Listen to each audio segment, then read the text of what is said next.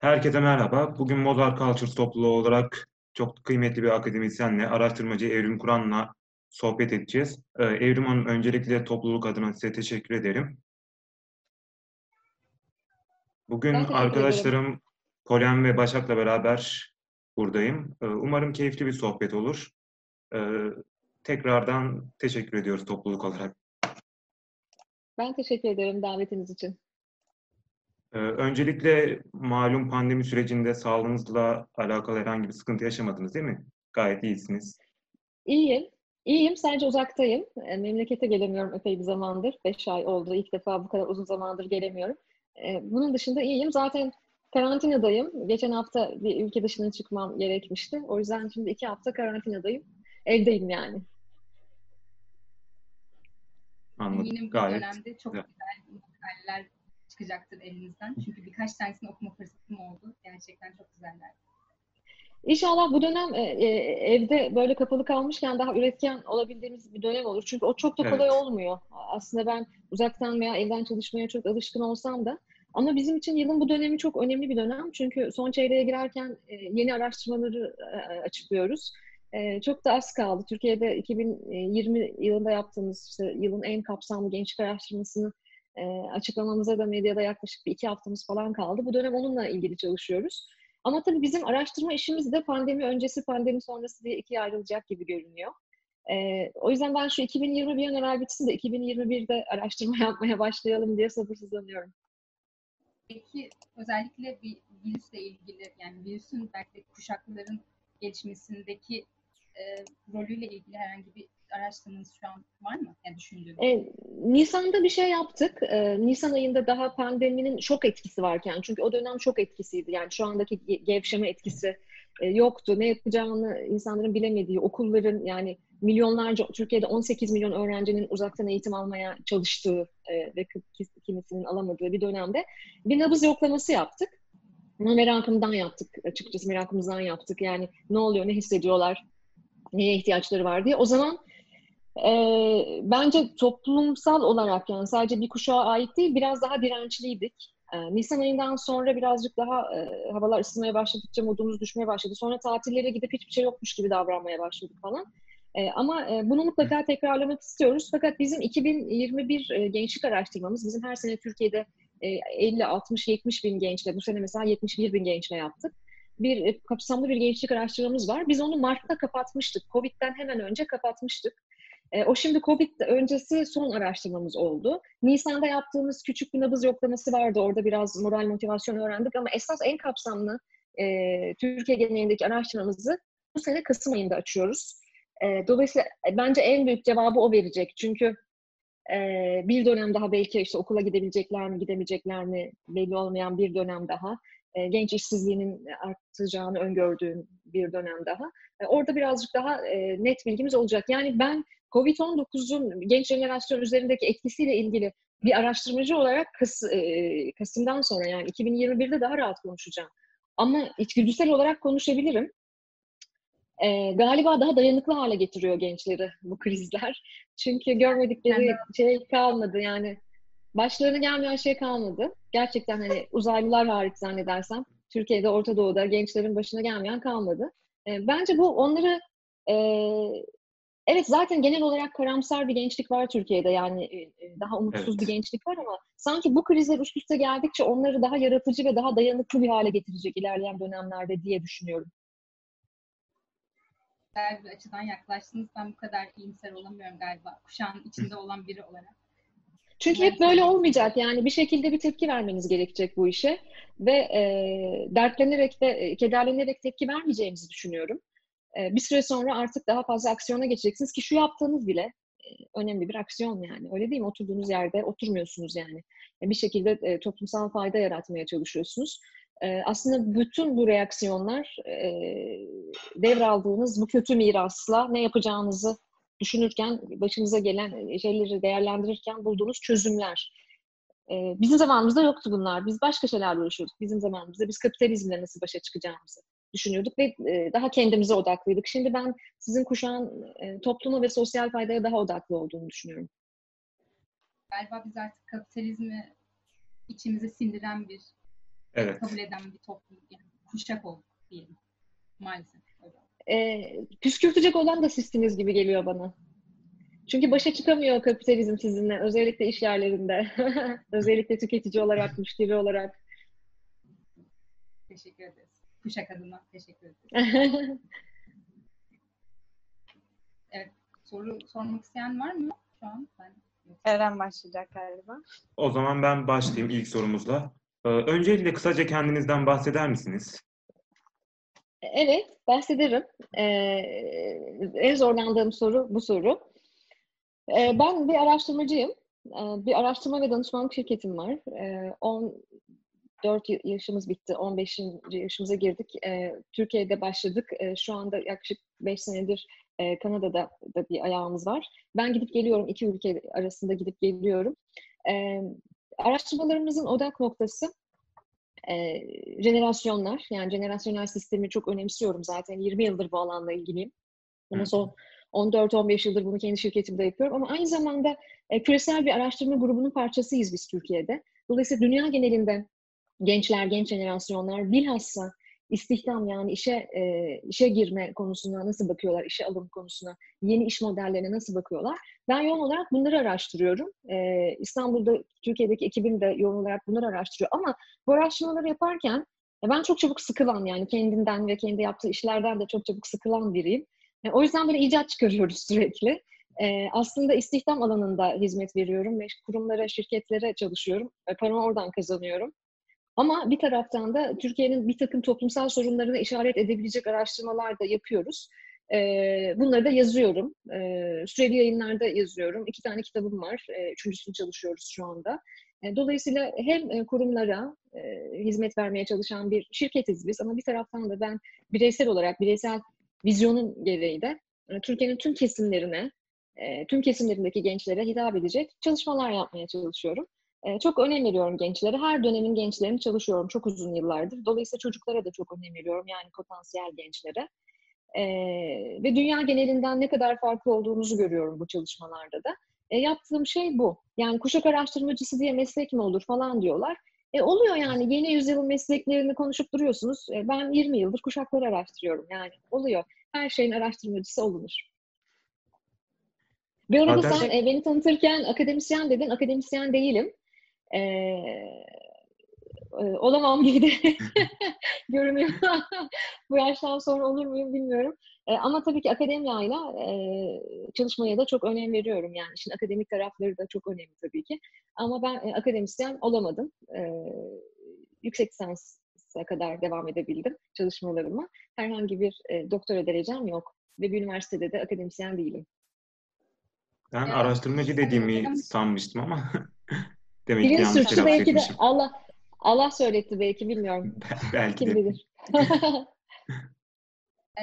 Benim de araştırdığım kadarıyla İngiliz dili mezunusunuz evet. ve üzerine yapmışsınız yüksek lisansınızı. Sizi bu kuşak araştırmalarına iten ya da şu an olduğunuz şirketi kurmanıza yardım eden düşünce ya da kişiler hakkında bir şeyler söylemek ister misiniz? E, tabii benim dönemim ben 90'larda üniversite okudum. E, Hacettepe Üniversitesi İngiliz Dili Edebiyatı mezunuyum. Ben bir filoloğum aslen. Yani lisansım filolo, filolo, e, filoloji e, üzerine çalıştım. Fakat İngiliz Dili Edebiyatı okumanın bana e, bir araştırmacı olarak müthiş bir katkısı oldu diye düşünüyorum. Çünkü e, felsefe, mitoloji, e, sanat tarihi, dünya tarihi, batı medeniyeti, e, edebiyatın çünkü edebiyat edebiyat politiktir edebiyatın özellikle e, sosyopolitik anlamda nasıl evrildiği, nasıl geliştiği tarihler boyunca, çağlar boyunca ve en önemlisi kendimi ifade edebilme gücü ve öğrenme merakı, işte epistemolojik açlık denir ona. Ben bunu aslında İngiliz edebiyatı okurken geliştirdim.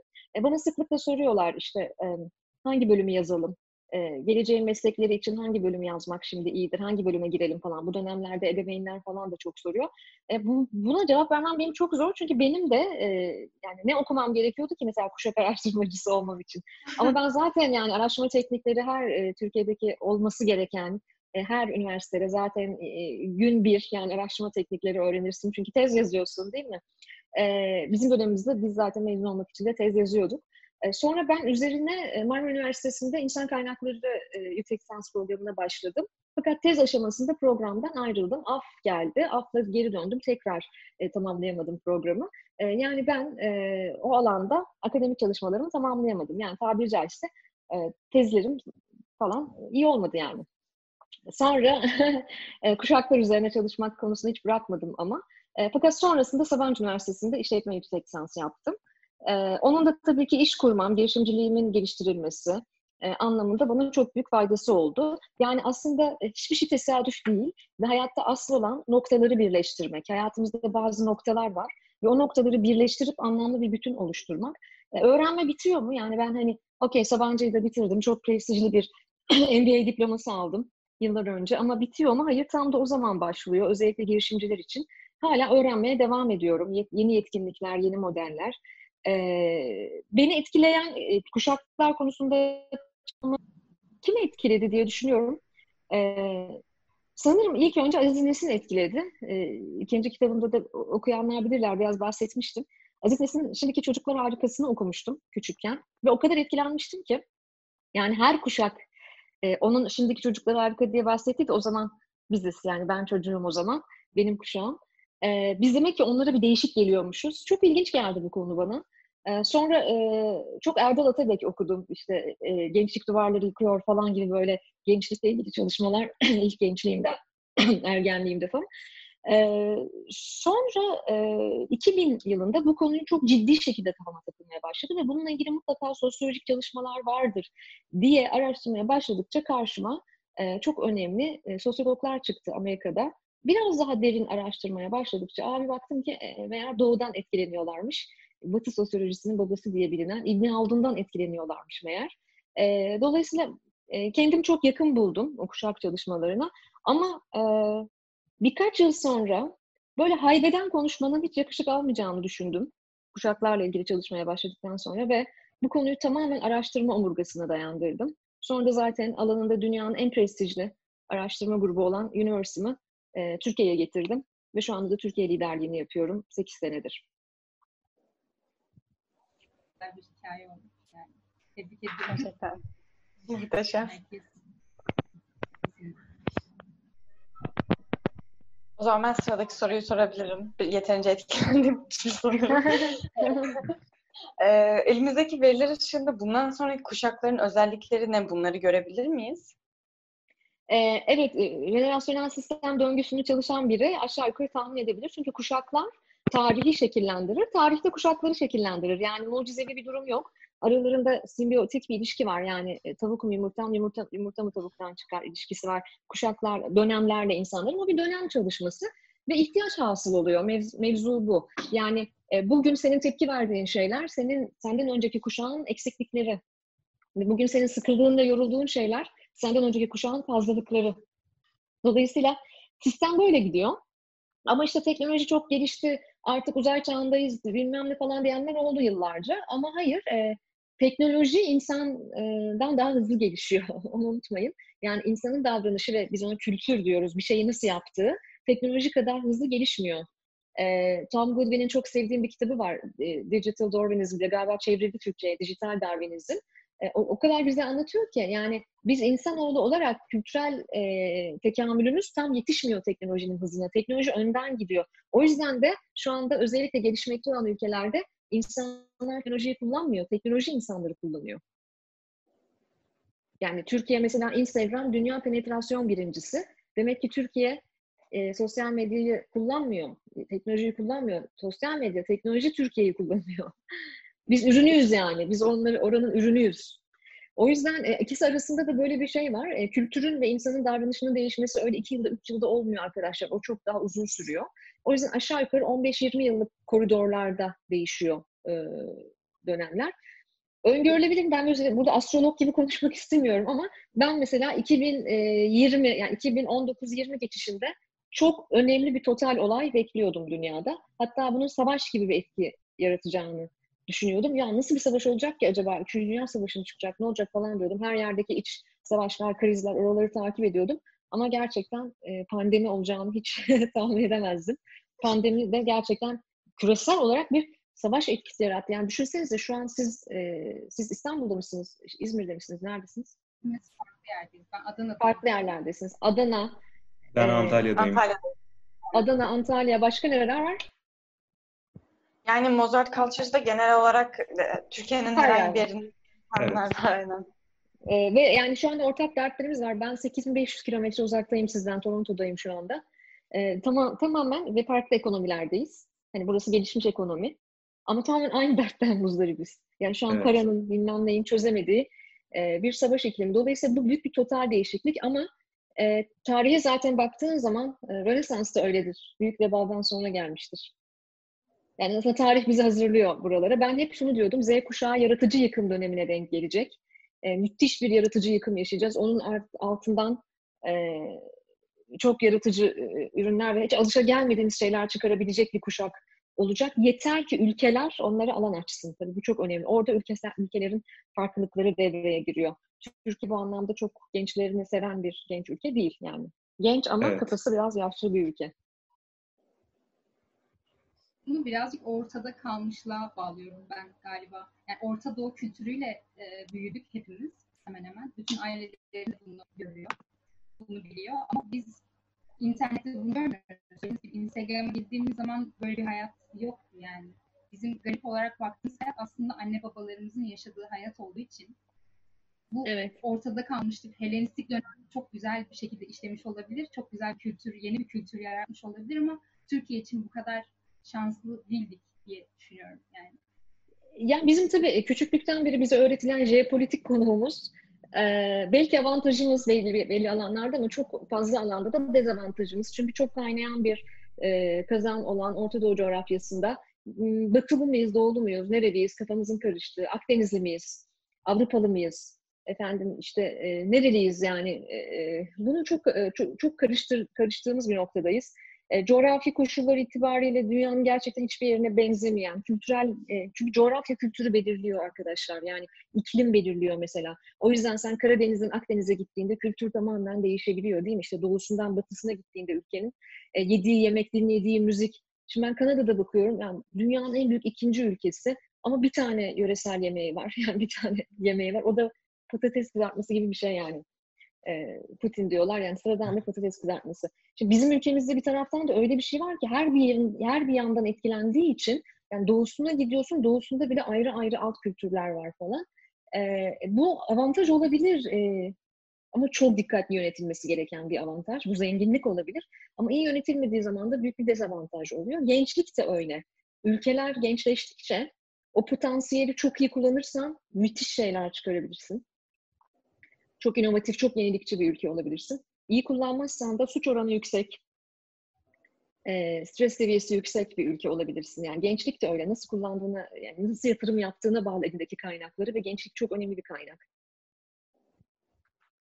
Buradan dezavantajlar ve avantajlar açısından e, bir soru sormak isterim. Çünkü dün hikaye anlatıcılığı ve lider üzerine olan makalenizi okudum. Çok çok beğendim. Ellerinize sağlık. E, Teşekkür aklıma ederim. tabii ki de Benjamin ve Arendt geldi direkt.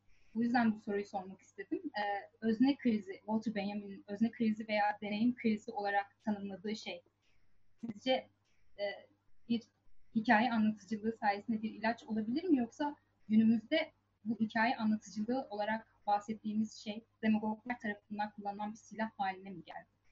E, o demagoglar var ya o kadar kötü hikaye anlatıcıları ki hiçbir zaman hikaye anlatıcılığını e, bir manipülasyon aracı olarak kullanamazlar.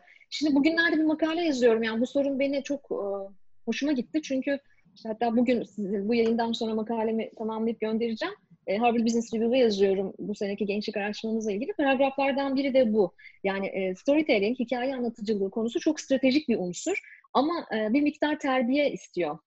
E, etik zeka istiyor manipülasyon aracı olarak e, kullanılan şeyler daha çok taktiksel demagojiler. Ve onlar zaten ölüyor. Doğurgan değiller, dişil değiller onlar. Ama hikaye anlatıcılığı öyle değil. Hikayeyi doğru anlatırsan, iyi anlatırsan, e, otantik anlatırsan, otantik bir hikaye anlatıcısı olursan zaten çok kalıcı oluyorsun. Kuşaklardan kuşaklara kalıcılığın artıyor. O yüzden ben şuna inanıyorum. Datayı, grafikleri, hard datayı, e, katı datayı mutlaka ve mutlaka kürasyonunu yapmalıyız ve e, anlamlı hikayelere çevirmeliyiz ki kuşaktan kuşağa aktarabilelim. Ben mesela sana çok ilginç bir şey söyleyeyim. Ben e, öğrenciyken yani ortaokul lisede tarihten nefret ederdim. En sevmediğim dersti. Şimdi çok enteresan bak, e, kariyerimi inşa ettiğim şeye bak. Yani geçmişi analiz etmeye ve geleceği anlamaya çalışıyorum falan. Ama sonra lise sonda e, bir tarih hocasıyla tanıştım yani. Tarih hocamız değişti. Bir yıl o geldi bize. E, hiç tarih anlatmadı ya. Hep hikaye anlattı. O kadar sevdim ki. O kadar ki bütün bakış açım değişti. Ben şuna inanıyorum.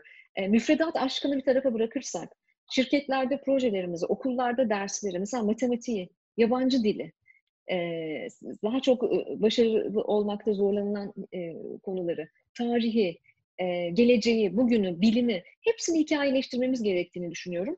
Ve e, ancak böyle demagoglardan da kurtulabiliriz. Çünkü demagoglar e, o şey e, sevdiğim bir hikaye var. E, Cicero'yla e, Cicero'yla kim arasındaydı o ya bak şimdi e, Cicero'yla bir bir gene Yunan düşünür arasında e, iki tip konuşmacı var diyor.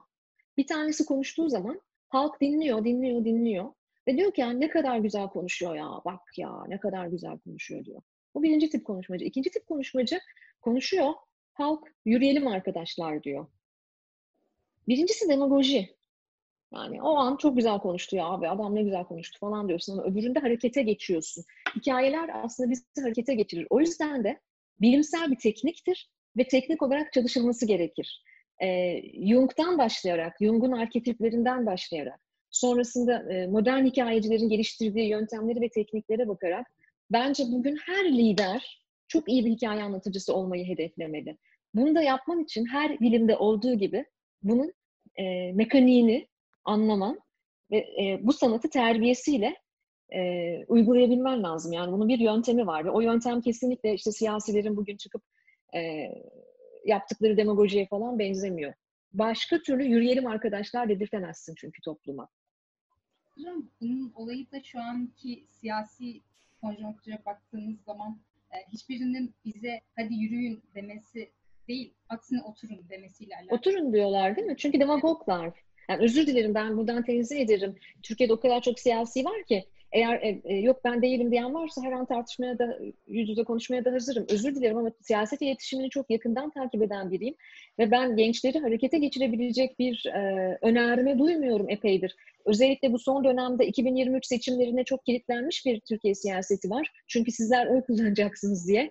E, ama ben hala bunca zamandır e, bu kadar çok derdi olan Türkiye gençliğine senin şu derdini şöyle çözeceğim diye bir önerme veya bir dava ortaya konduğunu görmüyorum. Çünkü siz konarsa böyle bir şey zaten dinliyorsunuz. Sizler bence partizan değilsiniz. E, oldukça eşitlikçi. Yani yeni bir rönesans gibi işte. E, oldukça eşitlikçi, oldukça e, kucaklayıcı, dahil edici bir jenerasyonsunuz. Yani farklılıkları çok e, güzel özümseyen, yönetebilen bir jenerasyonsunuz e, hani benim babam şu partiliydi ben de gideyim ona oy vereyim diyebilecek bir jenerasyon değilsiniz. O yüzden şimdi sizin jenerasyondan 7.7 milyon kişi oy kullanacak. ilk defa, 6.5 ilk defa oy kullanacak 2023'te seçim olursa. Ben şuna inanıyorum. Önemli bir kısmınız bu gidişle sandığa da gitmeyecek. Yani pek opsiyonlar gibi hissettirilmiyoruz bence. Hani bence büyük bir çoğunluk adına konuşabilirim şu an böyle dersem. Çünkü hani hani kime baksak, hangi tarafa dönsek bize ışık tutacak birini göremiyoruz. Bu da bizi umutsuzluğa sürüklüyor biraz. Yani bence hiç böyle bir çıkışımız yok gibi hissettiğimiz için sana gitmemek gayet güzel bir opsiyon gibi.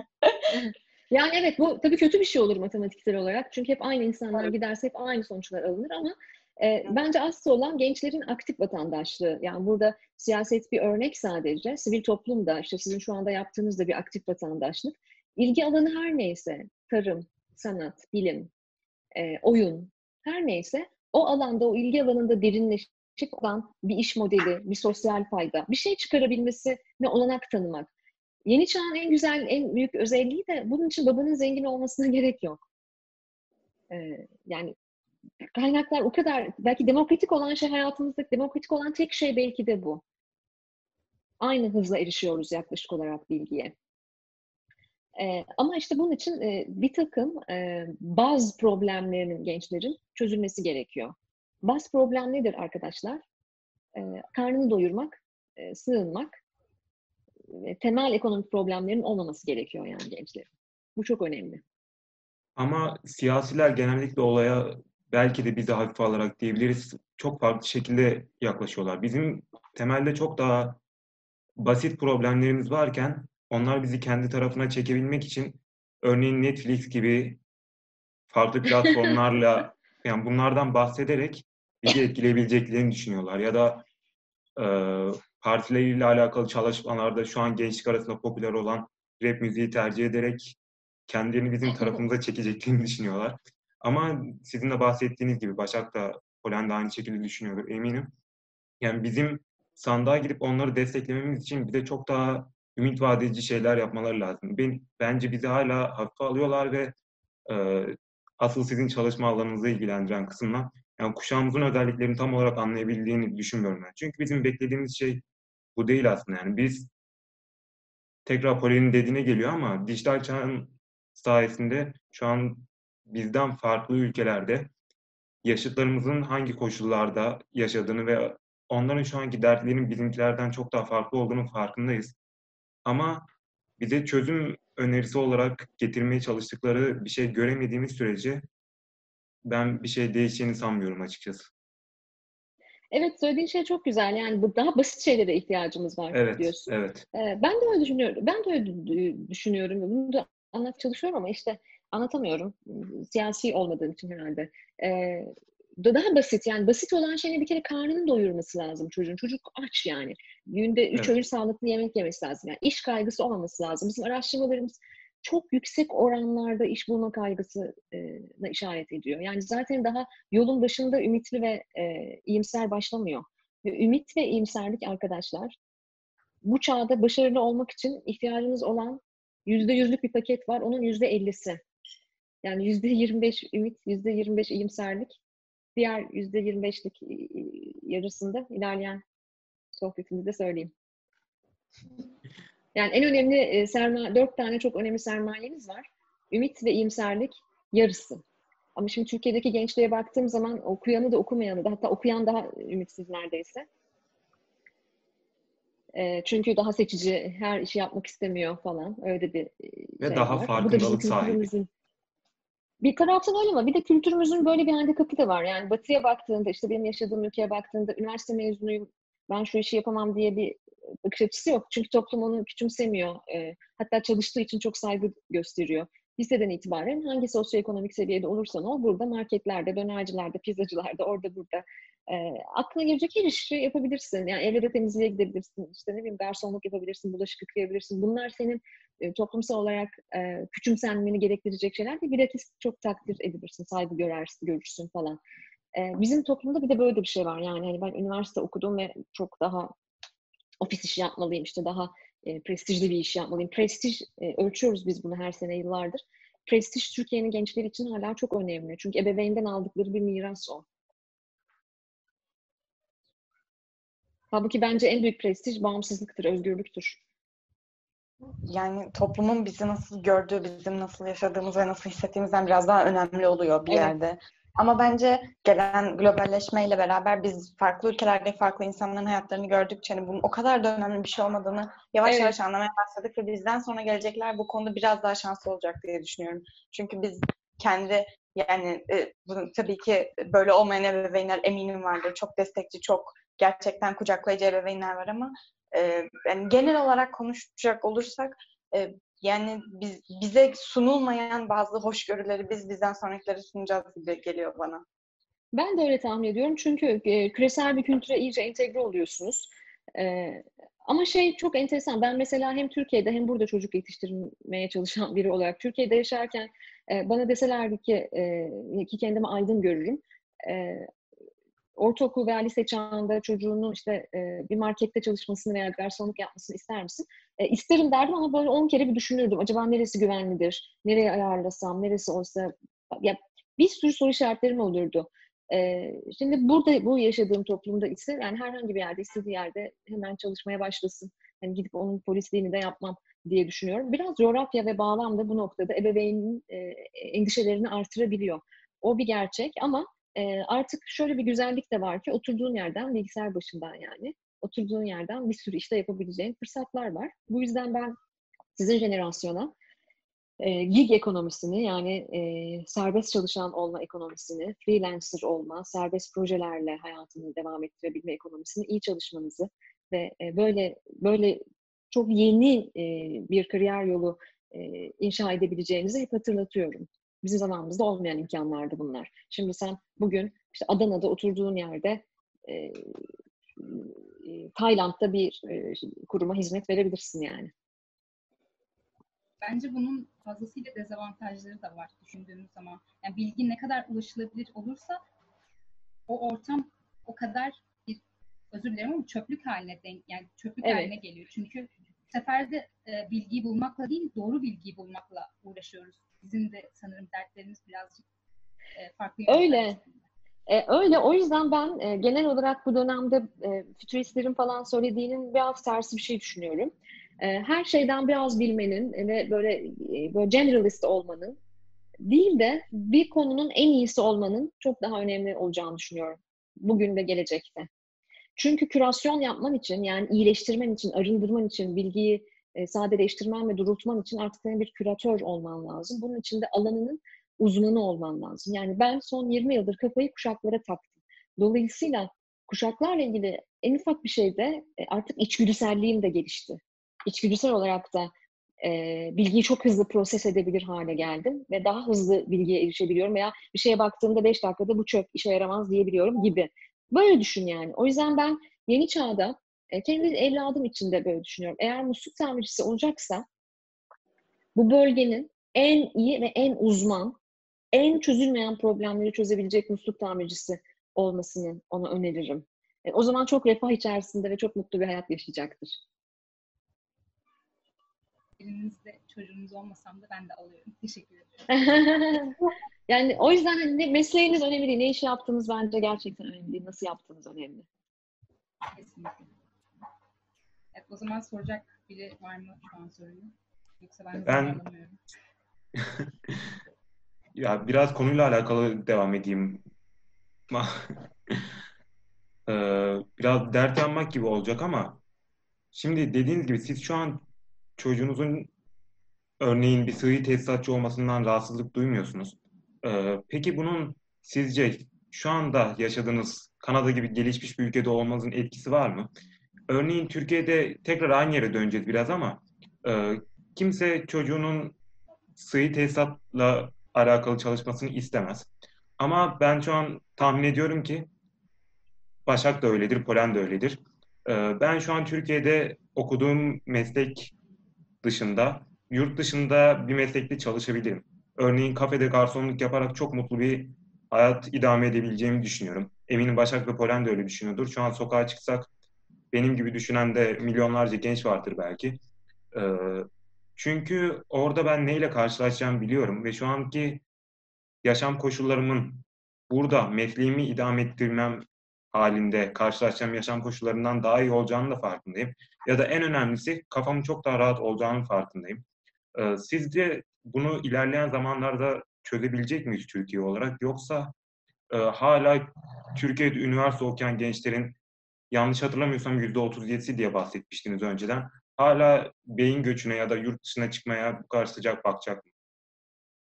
Evet, şimdi ben birkaç hafta sonra yeni araştırmamız yayınlanacak Harvard Business Review'da. Bu oranın dehşet bir şekilde bu sene yükseldiğini orada göreceksiniz. Ee, bu nasıl değişir biliyor musun? Şimdi önce şu soruna şöyle cevap vereyim. Ben mesela Türkiye'de e, olsaydım, benim, benim çocuğum daha doğrusu Türkiye'de e, yaşıyor veya öğrenim görüyor olsaydı ben sıhhi tesisatçı olmasını ister miydim? Benim hayattaki en önemli değerim özgürlük. O yüzden e, çok ortalama bir ebeveyn olmayabilirim. Benim çocuğum ne isterse ama ne isterse istediği her şeyi yapabilir. Benim görevim de onu desteklemek. Ama Türkiye'de çok e, moralim bozularak ve canım acıyarak bu desteği sağlardım. Yani hep e, akademik başarımın peşinde hiçbir zaman koşmadım. Hiçbir zaman öyle bir baskı yapmadım çocuğuma ama Türkiye'de bir taraftan da mahalle baskısı ve toplumsal baskıyı hani nasıl yöneteceğimin kaygısını da kendi içimde çok yaşardım. E, bu birinci sebebi. E, ama orada da olsa e, çok ızdırap çekerek, ızdırabın ekseriyetini ben kendim çekerek bunu desteklerdim. Herhangi bir şeye yönelimini, eğilimini, tercihini sonuna kadar desteklerim çocuğumun. Bence ebeveynlik budur zaten. Ebeveynin başka bir görevi yoktur. Yani ebeveynin görevi kanka olmak, arkadaş olmak, para vermek, harçlık vermek bilmem. Bu değil yani. Ebeveynin görevi koşulsuz sevgiyi ve desteği sağlamak. E, ve koşulsuz sevgi ve desteğin parayla bir alakası yok. E, şimdi buradan baktığım zaman burada neden e, tartışmasız istediğini yapabilir diye düşünüyorum. Çünkü burada mesleki eğitim diye bir şey var. Burada musluk tamircisi yani sıhhi tesisatçı olman için de college eğitimi alman gerekiyor. Yani meslek okuluna gitmen gerekiyor. Burada emlakçı olmak için, efendim ne bileyim makyöz olmak için, manikürcü olmak için, kuaför olmak için e, zanaat gerektiren işlerde bilhassa mesleki eğitim alman gerekiyor. Ara eleman konusu Türkiye'de çok büyük sıkıntı. Herkes üniversite mezunu olduğu için çok fazla evet. işsiz var. Yani e, ara eleman bulamıyor ama bir sürü mesela açıklara bakıyoruz yıllık yayınlanan raporlarda. Ara elemanlarda büyük eksiklikler var. Ben bugün çok iddia ediyorum ki şahane bir üniversitenin şahane bir mühendislik bölümünden mezun biri belki de doğru düzgün bir meslek okulu olsaydı Türkiye'de ve ara eleman olarak daha genç bir yaşta mezun olsaydı daha refah içerisinde yaşayabilir ve daha bulunmaz bir çalışan, daha değerli bir çalışan da olabilirdi. Ama bu bir statü meselesi haline almış durumda Türkiye'de. Eskiden bu bu kadar değildi. Meslek okulları daha kıymetliydi.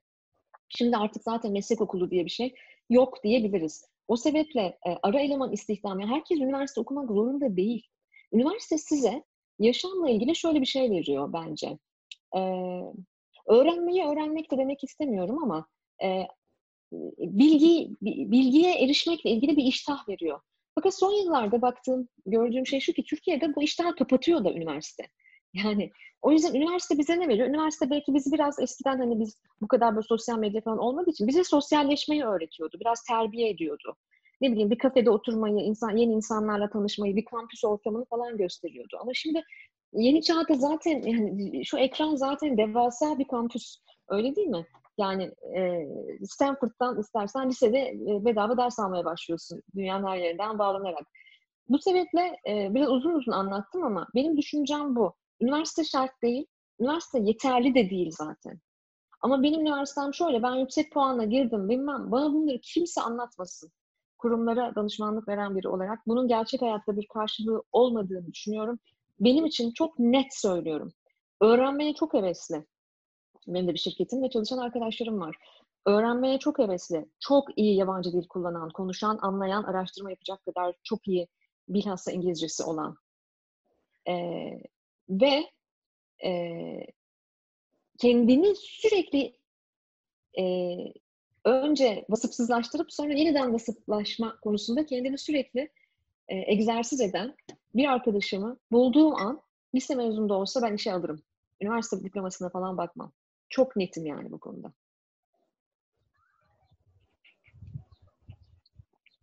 Öyle bir e, sorun da var. Zaten bizim ülkemizde meslek okullarına giden, meslek liselerine giden kişiler çoğunlukla e, hiçbir baltaya sap olmaz adı altında Tabii. kullandığım insan için ama bildiğim kadarıyla Avrupa'da böyle bir sistem değil. Bahsettiğiniz gibi e, iki yıl veya üç yıl aralığında bir mesleki eğitim alıyorlar. Bundan sonra üstüne isterlerse başka bir şey daha alabiliyorlar. Tabii. Yani üniversite bir e, vizyon aracı olmalı buraya, burada baktığımız zaman. Bize vizyon ve misyon yükleyebilecek bir şey olmalı.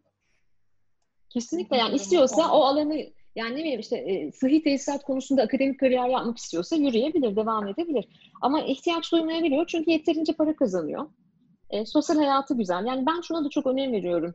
E, sosyal e, mevzular ekonomik ekonomik mevzulardan daha önemli arkadaşlar. Bugün ben işte Türkiye'ye geldiğimde bilhassa İstanbul'da, büyük şehirlerde çok yüksek gelir grubunun gittiği mekanlara, restoranlara, şuna buna gittiğimde ben artık yüksek sosyoekonomik e, e, yüksek sosyoekonomik seviyedeki insanları görmeyebiliyorum.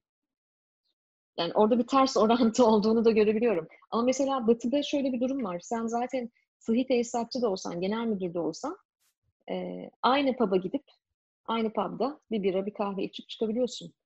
Dolayısıyla toplumsal barışı sağlayacak olan şey kutupların biraz birbirine yaklaşması. Tabii ki sosyal devlet anlayışı e, ütopik bu, bu çağda ama e, gene de e, gençlerin en temel sorunu bu. Sanatla uğraşacak parası var mı? Ben vakti var mı demiyorum, parası var mı? Çünkü para lazım.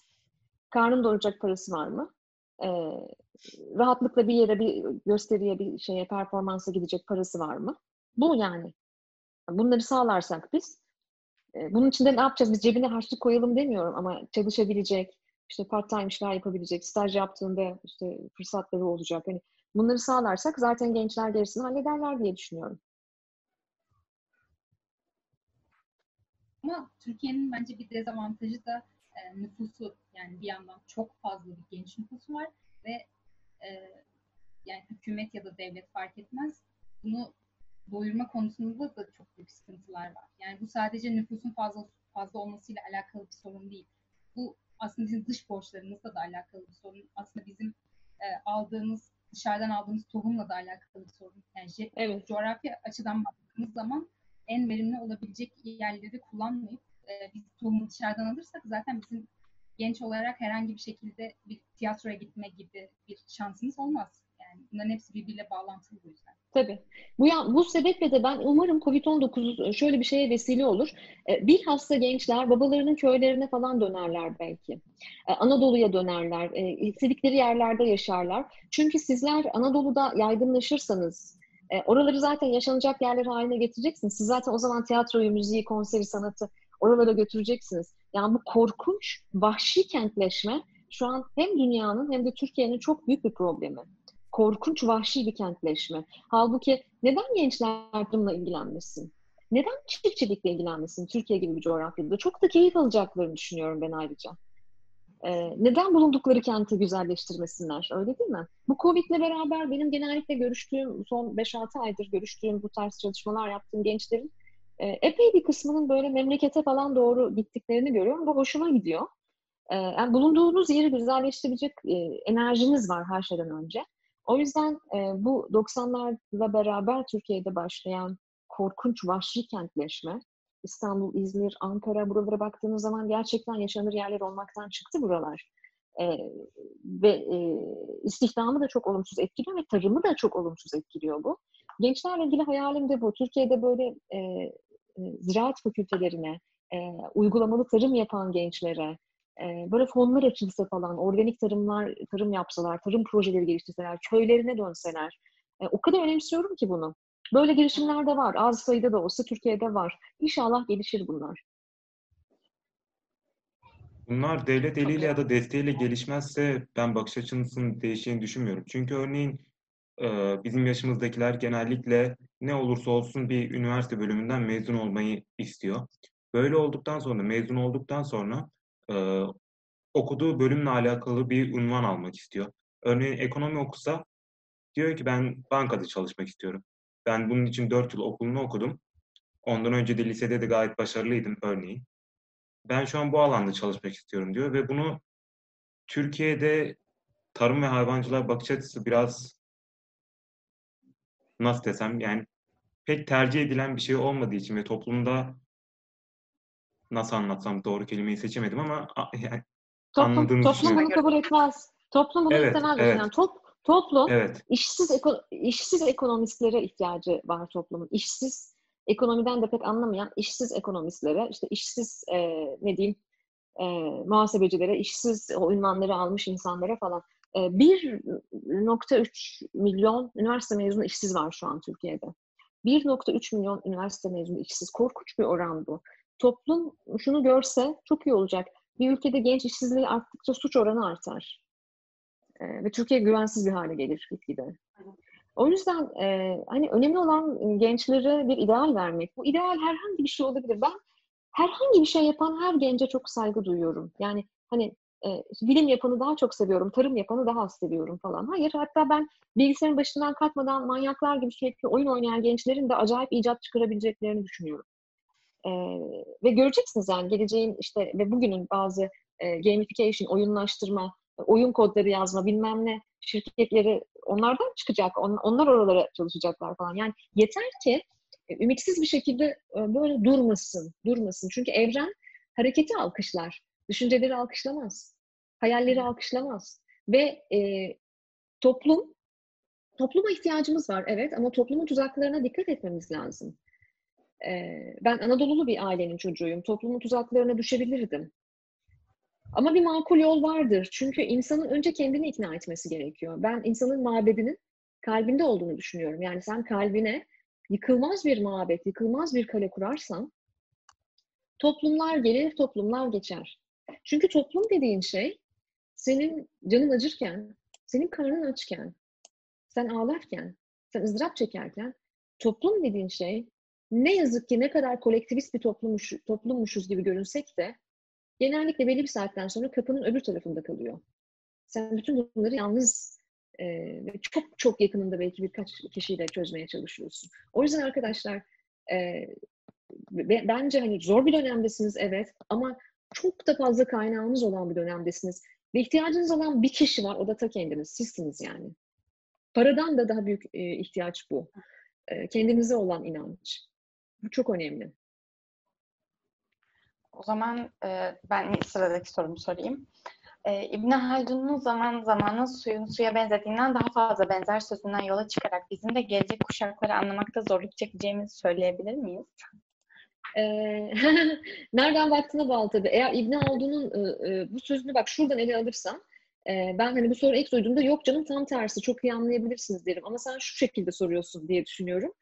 E, o zaman nasıl bizi anlamakta güçlük çektilerse zamanlarda zamanlara suyun suya benzediği gibi benziyorsa biz de onu. Hayır sen zamanı iyi anlarsan hı hı. başa dönüp zamanı iyi anlarsan, zamanı iyi okursan, zamanın ruhunu iyi okursan gece kuşakları anlamakta hiçbir güçlüğün olacak. Zaten anlamaya çalışmayacaksın. Zamanın ruhu deyip yürümeye devam edeceksin. Birlikte bir şeyler yapacaksınız. Zamanın ruhu önemlidir. Zamanın ruhu önemli. Ben benim gibi olmayan, bana benzemeyen birini tanıdığımda tanıştığımda ve e, ben de bir insanım sonuçta. Ben de segmente ediyorum zaman zaman insanları. Ben de e, derviş değilim. E, ama hep şunu, tolerans seviyemi yükseltmek için şunu yapmaya çalışıyorum. Onun zamanı nasıl bir zamandı? Onun içinde bulunduğu bağlam nasıl bir bağlamdı? O çocukluğunu nasıl bir yerde geçirdi? E, o, o gençliğini nasıl bir ortamda geçirdi? Nelerle uğraştı? Çünkü ben e, karşımıza çıkan her insanın aslında elinden gelenin en iyisini yaptığını düşünüyorum. Ama onların elinden gelenin en iyisi de bu. Bunları evet. zorlamak ve iyice streç etmek, yermek yerine belki şu daha iyi bir yöntem olabilir. En iyi yaptıkları şeylerle e, birlikte bir şey inşa edebilir miyiz? Özetle bu kadar farklılıkların bu kadar çoğaldığı bir çağda en çok ihtiyacımız olan şey tolerans. E, tolerans seviyemiz o kadar düşüyor ki yani dünya bugün LGBT'nin bir de sonuna Q'lar bilmem neler daha farklı eğilim uzantıları getirirken biz hala Türkiye'de kadın haklarını konuşuyoruz. Hayvan haklarını konuşuyoruz. Bırak kuşakları, kadını, hayvanı konuşuyoruz. Yani hayvan hala mal diye geçiyor yani. Hayvana zarar verdiğinde birinin malına zarar vermiş oluyorsun. Ee, bir canlıya zarar vermiş olmuyorsun hukuken. Mala zarar olarak geçiyor gibi. Yani biz hala bugün bunları konuşuyoruz ama bizim bu çağda en çok ihtiyacımız olan şey ve Türkiye'nin yeni kuşaklardan bilhassa Z kuşağından en çok öğrenmesi gereken şey tolerans. İvedilikle toleransa ihtiyacımız var.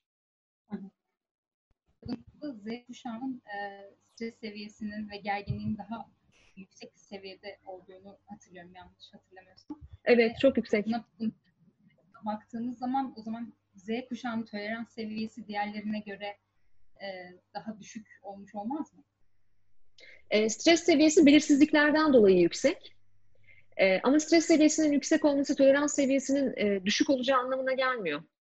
Bu biraz daha farklı bir durum. Çünkü onda bu stresi e, yaratan şey zaten toleranssız toplum. Üniversite sınavına girmek, yok işte e, lise sınavına girmek zorunda oluşu, filanca işi yapmak zorunda oluşu, falanca yerde yaşamak zorunda, filanca saatte dışarı çıkmak zorunda oluşu. Ee, biz bunun altındaki köken, kök sebeplere baktığımız zaman adaletsizlik ve eşitsizliği görüyoruz. Stres seviyesini en çok yükselten şey bu. E sen zaten adil ve eşitliği, adaleti ve eşitliği destekleyen bir toplum olursa e, zaten o stres ortadan kalkacak. Yani mevzu sadece şey değil. E, bu çok konuşuyor. Çok şımarık bir jenerasyon. E, hiç tatmin olmuyorlar falan. Mevzu bu değil yani. Sen de Finlandiya değilsin. Yani hani her türlü kaynağı verdin de çocuk çok şımarık kaldı falan. Gerçekten bu kadar doğru bir cevap da duymamıştım. e, şöyle bir soru sormak istiyorum. Yani biliyoruz ki evrensel e, sayılan insan hakları bile az önce konuştuğumuz gibi e, Orta Doğu tarafından ya da bizim ülkemizde, Türkiye'de de çok fazla tartışılan ve eleştirilen bir şey biliyorsunuz ki.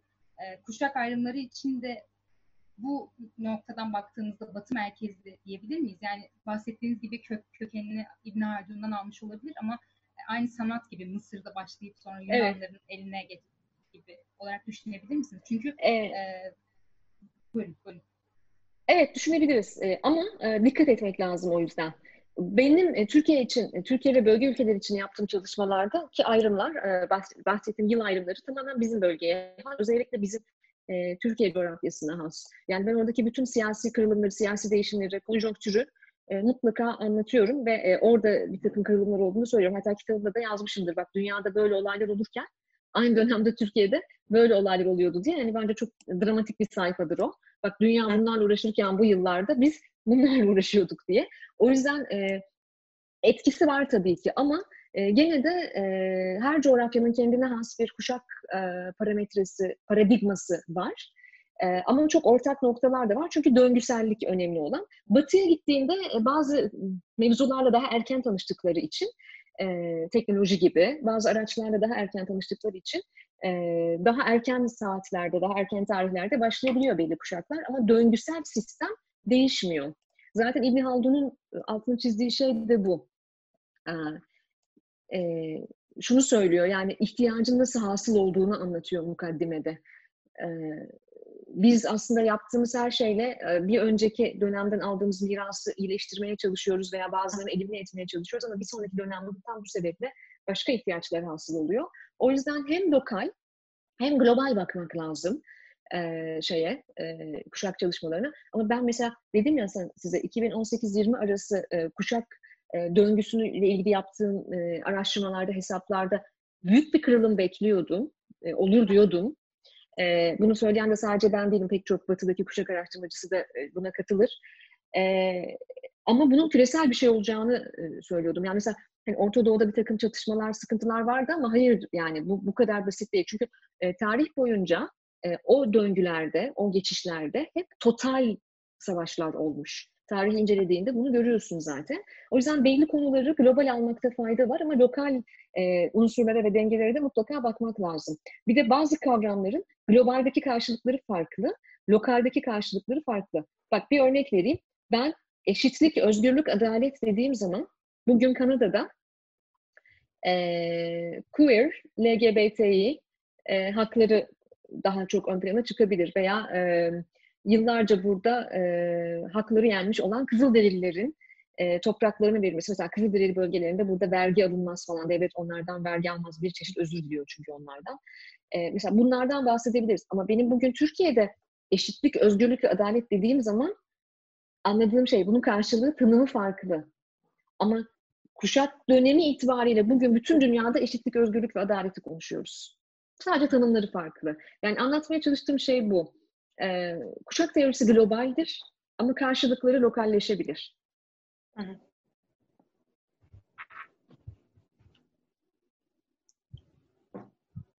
Ben sorayım. Polen, sormak istediğin şey var mı? Ben sorayım. Tamam. Ben şöyle bir şey fark ettim. Türkiye'de kuşaklar arasında toplumsal tabular arasında çok ciddi farklar var. Eskiden ayıp olduğu düşünülen şeyleri Türkiye'de en azından yurt dışında da böyle mi bilmiyorum ama e, Z kuşağı ayıp olduğu düşünülen şeyleri çok daha kolay dile getiriyor ve bunda bir sakınca görmüyor. Ee, bu fark önceden de kuşaklar arasında var mıydı? Yani hep yeni kuşaklar bu açıdan daha mı rahattı? Yoksa bu Z kuşağında mı oluştu? Yani tabii ki her kuşak her e, her kuşak geldiğinde önceki kuşaktan devraldığı irili ufaklı bazı tabuları yıkar. Bazı kuşaklar daha az yıkar, bazıları daha fazla yıkar. Ee, bunu her iki kitabında da anlattım ama galiba özellikle birinci kitapta daha e, e, detaylı anlatmıştım. Kuşak döngülerinde e, dört tane temel koridor var ve bunlar 360 derece dönüyorlar. Bir gelen resesiftir, bir gelen reaktiftir, dominanttır. Tamam mı? Yani bir dönem e, dominant olur bir kuşak, bir sonraki kuşak resesif olur. Yani biraz daha e, biraz daha geri adım atar, öyle her şey atlamaz falan gibi. Hani biraz daha sessiz savaşçı olur. E, dominant olan bazı döngülerde dominant olurlar. Şimdi dominant olan döngülerde tabii ki daha fazla tabu yıkılır. Tarih boyunca bu böyledir. Resesif olan e, dönemlerde de tabu yıkılır ama daha az tabu yıkılır. Fakat bu kuşaklar boyunca böyledir. E, mesela benim e, dönemim resesif bir dönem. Dolayısıyla biz çok büyük tabular yıkmadık. Daha bir kendimize döndük. Kendimizi kurtarmaya çalıştık yani. Ama benden sonra gelen Y kuşağı dönemi Türkiye'de çok tabu yıktı. Çok tabu yıktı. Çok dominant bir dönem o çünkü. İşte Gezi ile beraber kendilerini daha çok gösterdiler. Sokağa çıktılar bilmem ne falan filan. Şimdi, şimdi Z kuşağının olduğu dönem enteresan bir dönem. Yani bu dönem aslında resesif dönem. Daha çok sessiz ama duygularıyla e, tepki veren bir dönem. Daha sessiz dönem. Ben onun için Z kuşağına sessiz savaşçılar diyorum. Yani anlamazsınız itiraz ettiklerini, savaştıklarını. Böyle pasif agresif olabilirler. Dolayısıyla siz daha az tabu yıkabilirsiniz ama sizin için kapıyı aralayan Y kuşağı, yani e, Y kuşağı araladı o kapıyı. Şimdi Z'den sonra gelen işte adına Amerikalılar alfa falan diyorlar ama çok önemli değil. Mesela orası daha dominant bir dönem. Yani işte tam e, bunlar gelmeye başladılar artık şu anda doğuyorlar. Mesela ben bunların büyüdüğü ve yetişkin olduğu dönemlerde ki sizler daha çok onlarla çalışacaksınız, onlarla bir hayat yaşayacaksınız. Mesela o zaman çok büyük devrimsel değişiklikler olacağını düşünüyorum. Peki bunlar yani dominant kuşakların yaşadığı dönemlerde bir toplumlarda bir anomi riskinden bahsedebilir miyiz? Ne riski? Anomi. Ee, bahsedebilir miyiz? Bahsedebiliriz. Bahsedebiliriz ama bence bu risk her zaman vardır. Her dönemde vardır. Sadece e, e, şu çok önemli. E, bir takım olaylar münferit mi? E, gerçekten küresel etkileri ve e, ulusal etkileri var mı? Bunları iyi ayırt etmek gerekiyor bence. E, kuşak araştırmaları yaklaşık 13. yüzyıla kadar falan gitti. Yani çok e, geriye doğru çok derin araştırmalar yapıldı. Bir kere sapma görülüyor. E, genel paternden bir kere bir sapma görülüyor. Zannedersem 17. yüzyılda mı 18'de mi hatırlayamıyorum şu anda onu. Ama e, dediğim gibi yani bence e, münferit etkiler var mı buna bakmak lazım. Bir takım etiketler koyarken. Anladım. 17. 18. yüzyıl dediniz Meltem. O zaman biraz e, işte eskilerden bahsedelim. E, mesela bir insan olsaydı eğer Rönesans dönemi ya da işte modernizm, post-truth bunlar hani, hani hangi kuşak olurdu? Özellikle Fransız devrimi. Onu çok merak etmişiz. evet. E, ya şimdi Rönesans ben e, bu dönemi e, çok e, yani tam şu dönemi değil de hani yakın gelecekte olacağını düşünüyorum bunu bir süredir son 10 yıldır, 5-6 yıldır, 10 yıldır o kadar çok Rönesans diyordum ki bazı konuşmalarımda falan da aslında yeni bir Rönesans geliyor. İşte iş dünyasında Rönesansı başlayacak falan filan deyip duruyordum. Çünkü Rönesans nedir? Yani Rönesans yeniden doğuş demek. Ve bizim e, yeniden doğmamız için bir kere bir sancı yaşamamız, iyice çökmemiz, yıkılmamız lazım dünya olarak. Ve aslında neyin bitişi? Orta çağın, orta çağın skolastik düşüncelerinin, öğrenmeye kapalılığının bitişi Rönesans. Ben de son dönemde hem dünyanın hem Orta Doğu'nun geçtiği bir iki kuşağı bir orta çağ karanlığına benzetiyordum açıkçası. O yüzden hani şu anda içinde bulunduğumuz dönem, mesela Rönesans'ın ortaya çıkışına bak yani kara ölüm, veba ile ortaya çıkıyor. Yaşlılar ölüyor. Anladın mı? Yani çok ve bu öyle bir sonuç yaratıyor ki bir kere kitlesel ölümler oluyor. Hani bugün olduğu gibi kitlesel ölümlerle beraber insanların kiliseye olan inançlarını sorgulamaya başlıyorlar. Mesela bugün de öyle değil mi? Yani Türkiye öyle bir aşamaya geldi ki aşı bekliyor millet, bilimi bekliyor. Bilim adamlarına kulak vermeye başladı birden. Hurafelerden uzaklaşmaya başladı. Sadece bir gecede, iki gecede Türkiye gibi bir bile. Dolayısıyla e, kitlesel ölümler, hani bu e, bilime daha çok ihtiyacımız, akla daha çok ihtiyacımız olduğunu e, ortaya getiriyor Rönesans'ta. Ve hümanizm bu şekilde ortaya çıkıyor. Yani size bahsettiğim Z kuşağının eşitliğe, birlikteliğe, e, kucaklaşmaya daha çok açık olduğunu düşünüyorum diyorum ya. Bütün bu parçalar bir araya geldiğinde o yüzden ben gelecekten ümitliyim. E, bu da bir çeşit rönesans bence. Buna çok inanıyorum. E, şimdiye kadarki konuşmalarımız ve makaleleriniz yani henüz hepsini okuyamadım ama okuduğum en azından okuduğum makalelerinizden anladığım kadarıyla bu kuşaklar bir döngü içerisinde devam ediyor. Evet. Kendine tamam bir şey. Peki bu yaşadığımız post-truth dönem ya da uzay çağı dediğimiz dönem bir kırılma noktası mı? Aslında konuştuğumuz şeyler ama belki de daha fazla açıklamak istersiniz diye sormak istedim. Ee, yok bence kırılma noktası değil. Bu konuda muhafazakarım. Yani yıllardır bu konuda görüşlerim değişmedi. Belki değişir ileride e, değişebilir. O konuda kendime e, tolerans tanıyorum. Ama an itibariyle çok uzun yıllardır bu işin içindeyim. E, görüşlerim değişmedi. Sadece yani post-truth da hani e, hakikat ötesi dönem dediğimiz post-truth'ta e, o da sancı çekiyor şu anda bence post-truth'ta. Şimdi de otantisite, sahicilik bunları konuşur olduk. Ona da doyduk, doyuyoruz. Yani bütün trendlere doyuyoruz. Bütün e, sosyal trendlere, eğilimlere doyuyoruz. Ve şimdi de o gerçek ötesiciliğin e, ötesinde Hayır bana gerçeği söyleye ihtiyacım var. Özellikle gençlerin çok ihtiyacı var. Bana gerçeği söyle. Sen e, fake misin, nasılsın, gerçek kimliğinle konuş benimle e, gibi. Yani dolayısıyla bence post-truth'un da bu anlamda canın yanacağını düşünüyorum. Ama hani dönemler içerisinde e, tabii ki yükselmeler, inmeler oluyor. Bu çok e, ben şuna inanıyorum. Bir, yani sosyal bilimler buna inanıyor. Bir trend yükseliyor, yükseliyor, yükseliyor. Ondan sonra e, artık e, elbette e, metal yorgunluğu oluşmaya başlıyor. Yani kendi kendini ve kendi evlatlarını da yemeye başlıyor.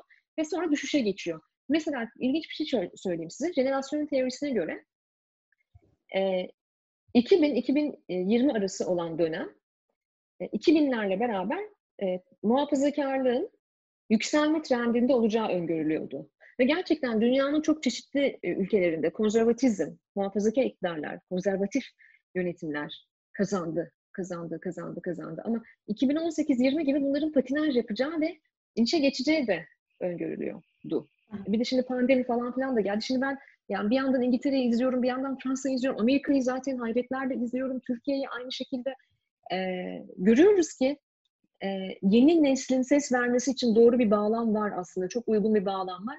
Biraz zamana ihtiyaçları var. E, biraz da cesarete ihtiyaçları var. O yüzden ben e, bir kırılma falan olacağını düşünmüyorum. Sosyal bilimlerde bir, sosyolojide, sosyal bilimlerde böyle bir kırılma beklemiyorum yani. Sorusu olan var mı başka? Başak eklemek istediğim bir şey var mı? Yok.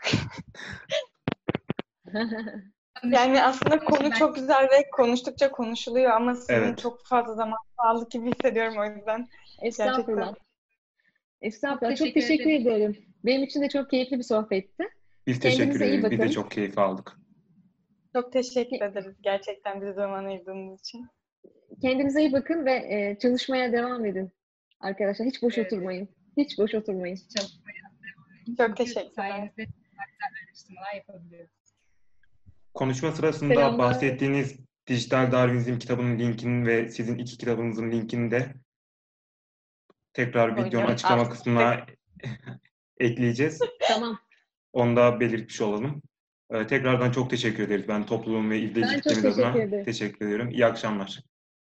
Hoşçakalın. Selamlar, sevgiler Hoşça kalın. Türkiye'ye. Hoşçakalın. Görüşmek dileğiyle. Bay bay.